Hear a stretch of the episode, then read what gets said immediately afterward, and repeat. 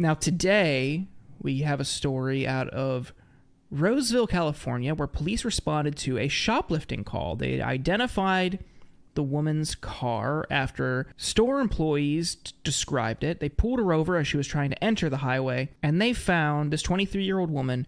They found 65 Stanley products in her trunk that she had stolen, valued at $2,500. I'm glad those are safely returned to the store. Those those dangerous Stanley tumblers are off the streets.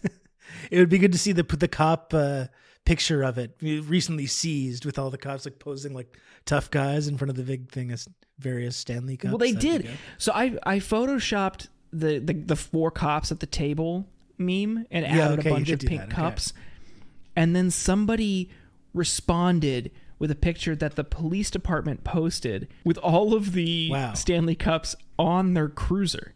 Okay, I was just They did. They literally did do that. I did not think. Okay, wow. That's really beyond parody, I guess, isn't it? I don't. Yes. I I genuinely don't really understand like what what the deal is with this. Um, I like I get the sensation that's taken hold. Wh- why these cups? Like I I really I don't get it. I know there's been different trends with like hydro flasks and and different things like that, but I'm I'm a little bit at a loss for like why this is happening and why there's this like contingent of mostly kind of wine mom types. I don't want to generalize too much.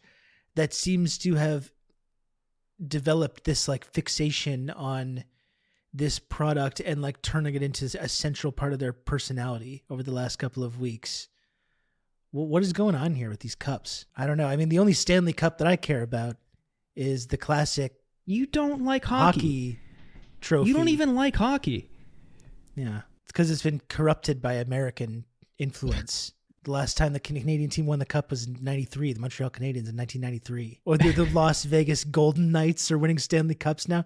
I'm sorry, sorry, this is a tangent now, but we're going back to sports. Okay, hockey fandom is about suffering. Okay, even I know this. This what is this bullshit? The Las Vegas Golden Knights. This is not a real team. This is not a real franchise. Hmm. You got these fans winning a Stanley Cup already. They're like, "What even is this? We don't even know. Is this good? Okay, well, good, good job." This is not acceptable. This is not what this is not what being a hockey fan is, is about. Even I know that. I, I hate that we're getting away from our very important conversation about Stanley tumblers and are moving away moving on to hockey, but I'm totally with you on this.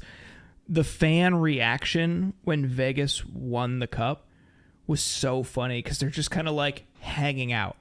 like they're just like they're it's just like they want to regulate easy. the reaction was indistinguishable from a regular season win against like the Anaheim Ducks. Yeah. They're just like, "Oh, on my phone. Okay, yeah, nice, Nice. sick," Yeah. nodding their heads. It was just there's like you're on the suffering point.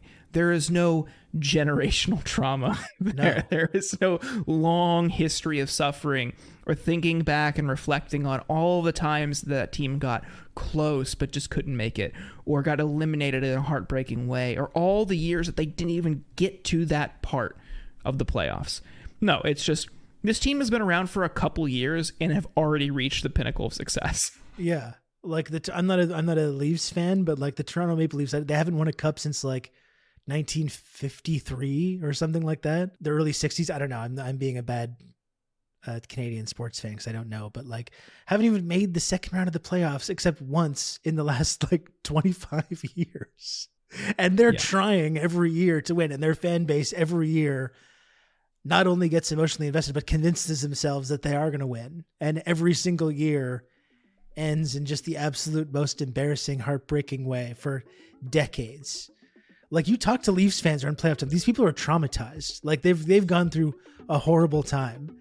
They're like they have like PTSD. Like the, the there's no lead. Like a Maple Leafs team could be have a three nothing series lead and be winning game four seven to nothing and these people would be absolute just like puddles of anxiety just like dying every time anything happened like these people have been traumatized this is what it is to be a sports fan okay you're not supposed to be happy Thanks for checking out The Insurgents. What you just heard was a free preview. To get access to the rest of this episode, head on over to insurgentspod.com where you can subscribe for as little as 5 bucks a month. Your support goes a long way to keeping this show going, and as a thank you, you get an extra episode every week.